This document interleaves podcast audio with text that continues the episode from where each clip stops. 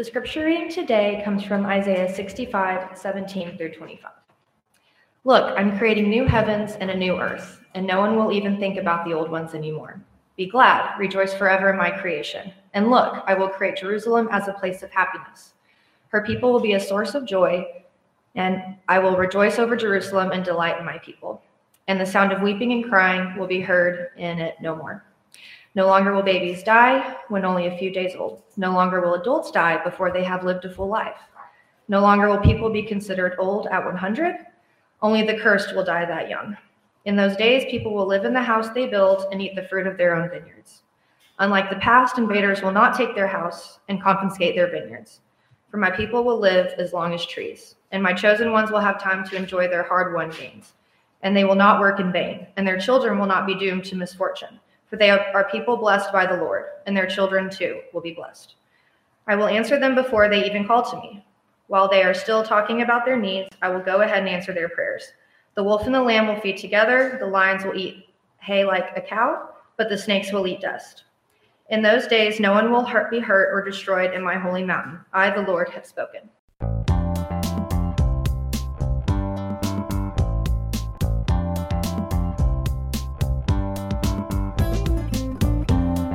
Thank you for downloading our podcast. Make sure you subscribe to get new ones every week, and don't forget to check out First United Methodist Sweetwater's website and social media. Now, here is Pastor Ryan Strebeck.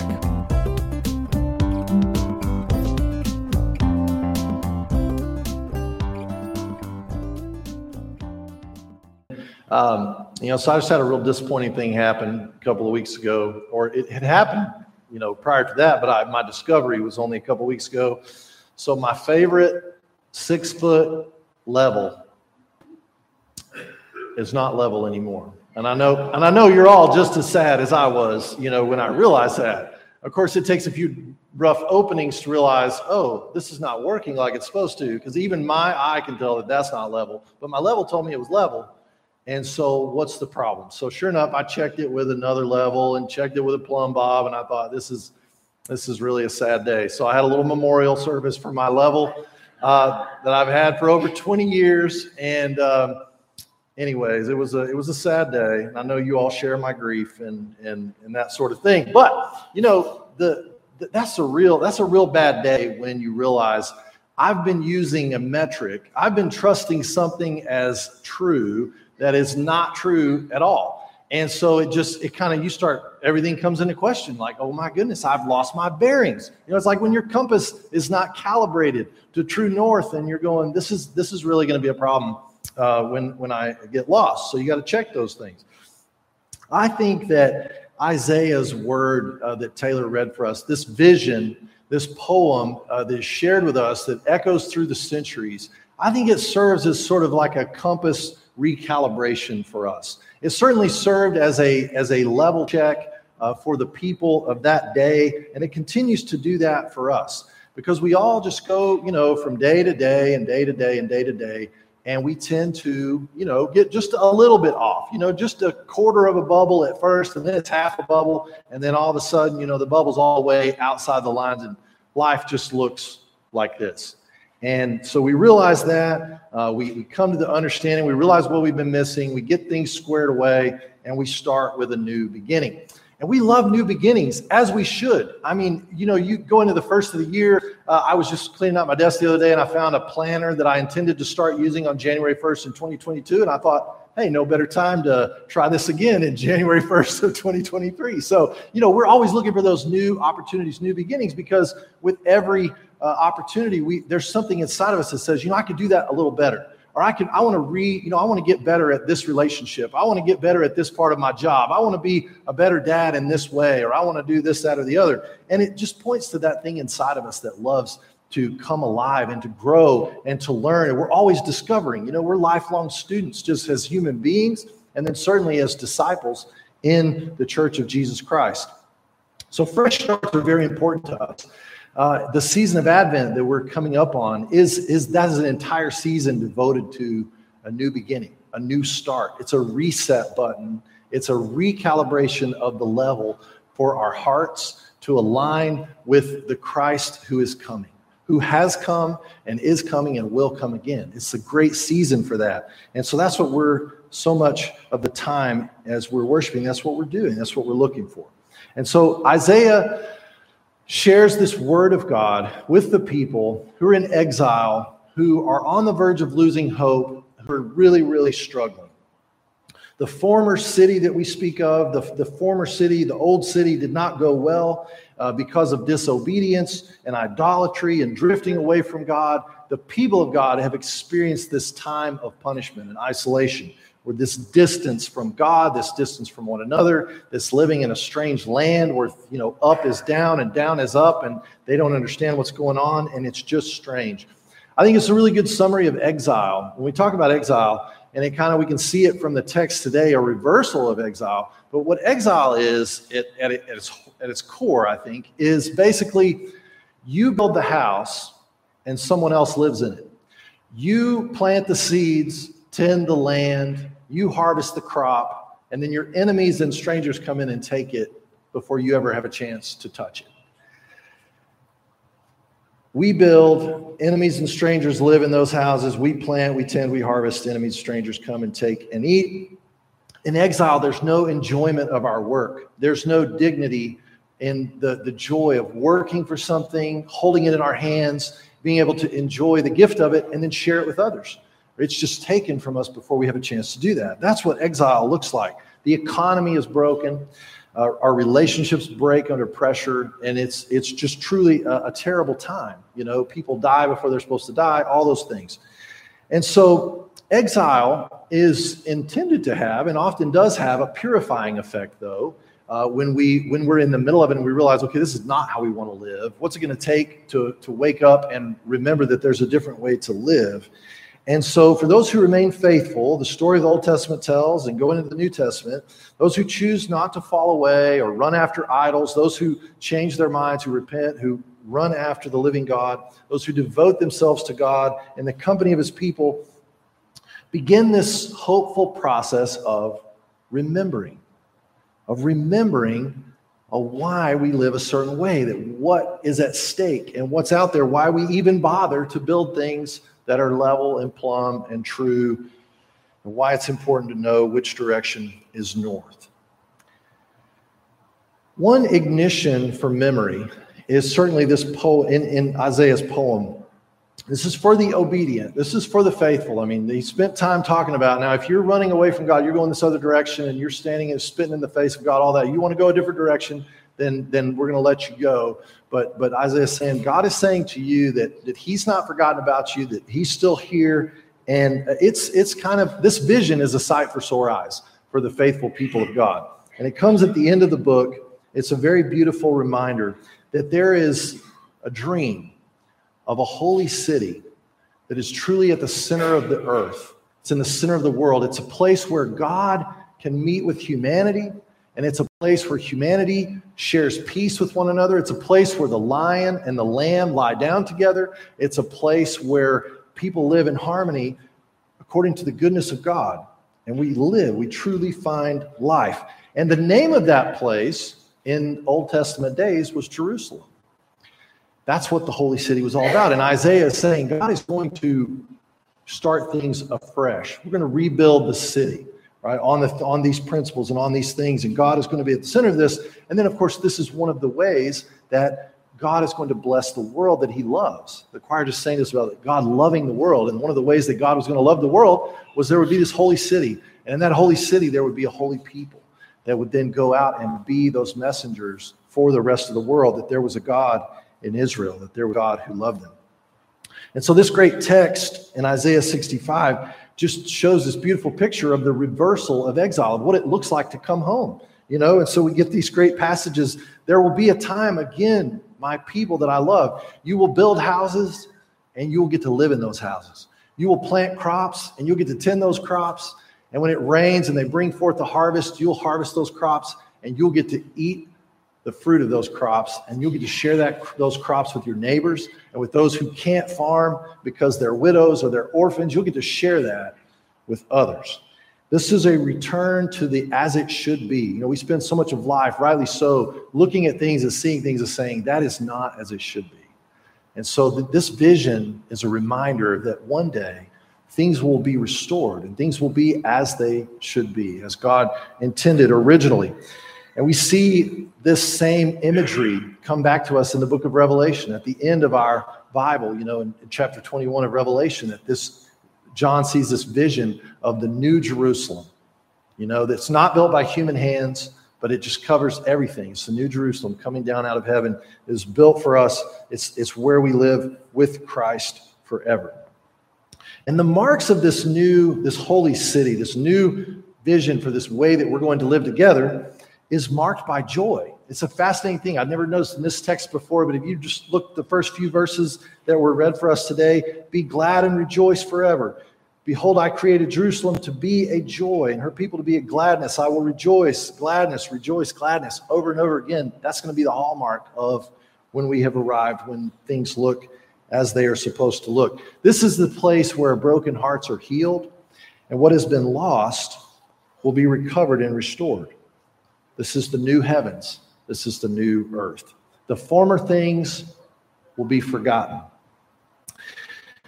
As I read about this week, I got thinking about, you know, what does it mean for the former things to be forgotten for us as people? And then what is God's relationship to memory?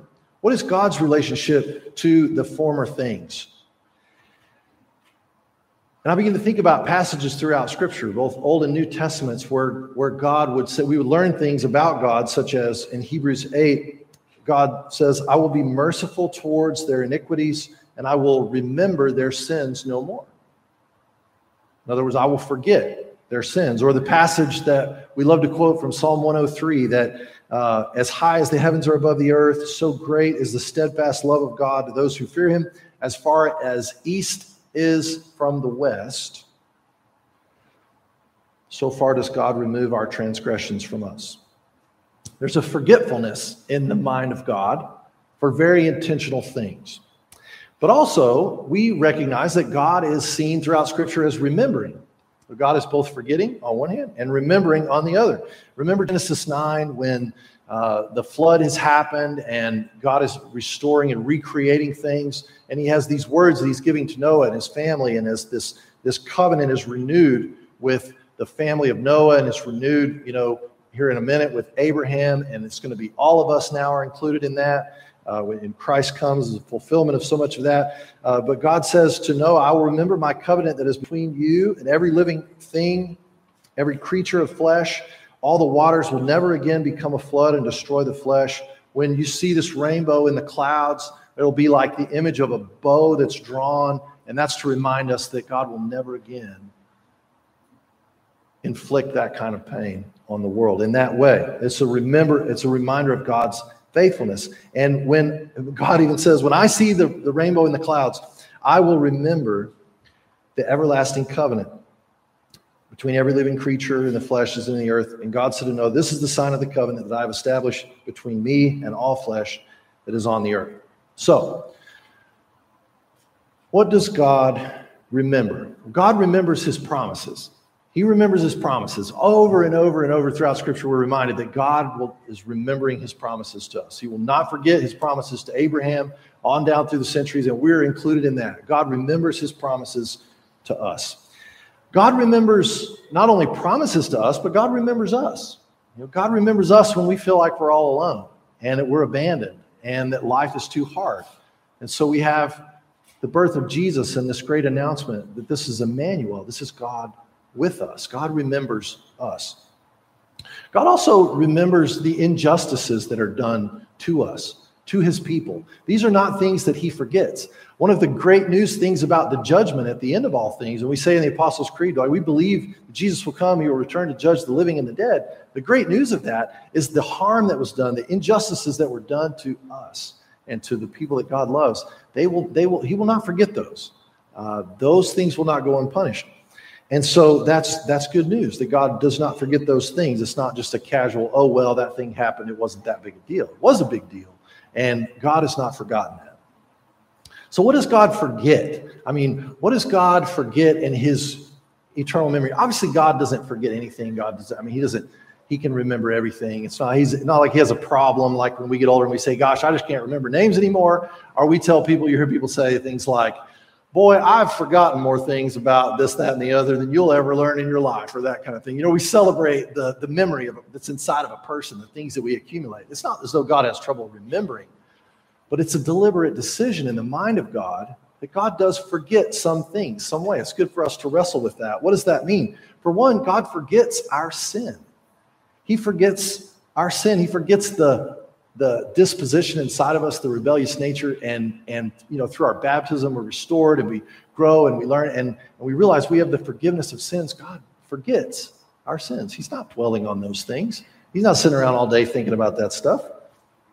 God forgets our failures. You know, he forgets those things that we're trying to leave behind. God's not trying to bring those back up for us. God forgets, in the Old Testament language, the former things. Again, not the thing, not that those not important things happen, but he's not dwelling on those things on our behalf. And so it occurred to me this week, you know, it's a good reminder for all of us that we should not be remembering what God has forgotten. And we should not be forgetting what God has remembered. It's a good exercise for us. And so this vision is for a robust life now, certainly. But it's one that takes its shape and is only perfectly realized in the New Jerusalem. It's the city that our hearts always long for. In our day, it's the church at the center of the world, full of God's holy people.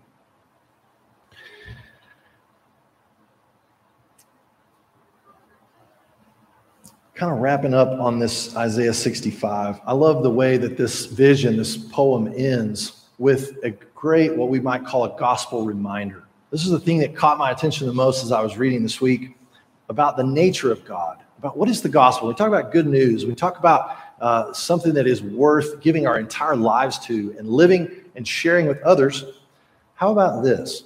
What does this tell us about the nature of God? In verse 24, before they call, I will answer. While they are yet speaking, I will hear.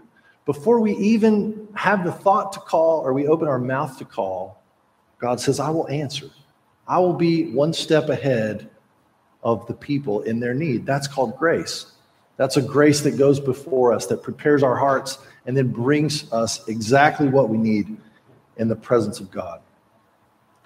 I think any Jewish reader at the time, and I think when we read closely, I think one of the images that we're supposed to hear and supposed to see in this text, this idea of I will know, before you even have a chance to ask for it, I'll be there. I will answer you.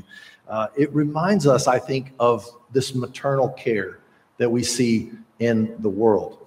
Like a mother, knowing the needs, knowing the dangers, right before a kid even knows to ask, I brought today one of my favorite quotes about this sort of thing from a Swiss theologian called Hans Urs von Balthasar. And this is too good not to just read it, so I'll let him speak for it, but he was writing in the 20th century.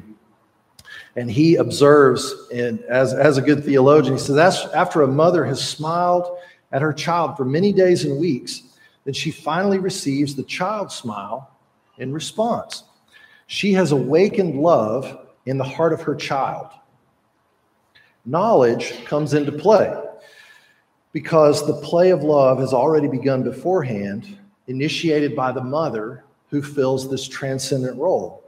God then interprets himself to human beings as love in the same way. God radiates love, which kindles the light of love in our hearts, and it is precisely this light that allows us to perceive absolute love. For it is God who said, let light shine out of darkness, who has shown in our hearts to give the light of the knowledge of the glory of God in the face of Christ, 2 Corinthians 4. And so it is in this space, the primal foundation of being, this is God, that smiles at us as a mother and a father, and insofar as we are his creatures, the seed of love lies dormant within us as the image of God. But just as no child can be awakened to love without being loved, so too no human heart can come to an understanding of God without this free gift of grace in the image of his Son.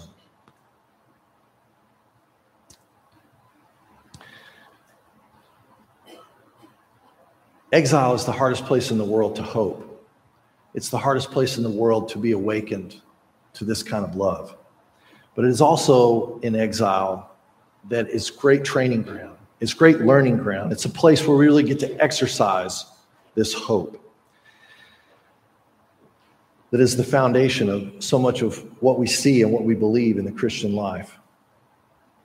As we approach the table at Holy Communion, I was thinking about the connection between, imagine Jesus as he's saying goodbye to his disciples, and he gathers in an upper room, and he knows that they're going to betray him.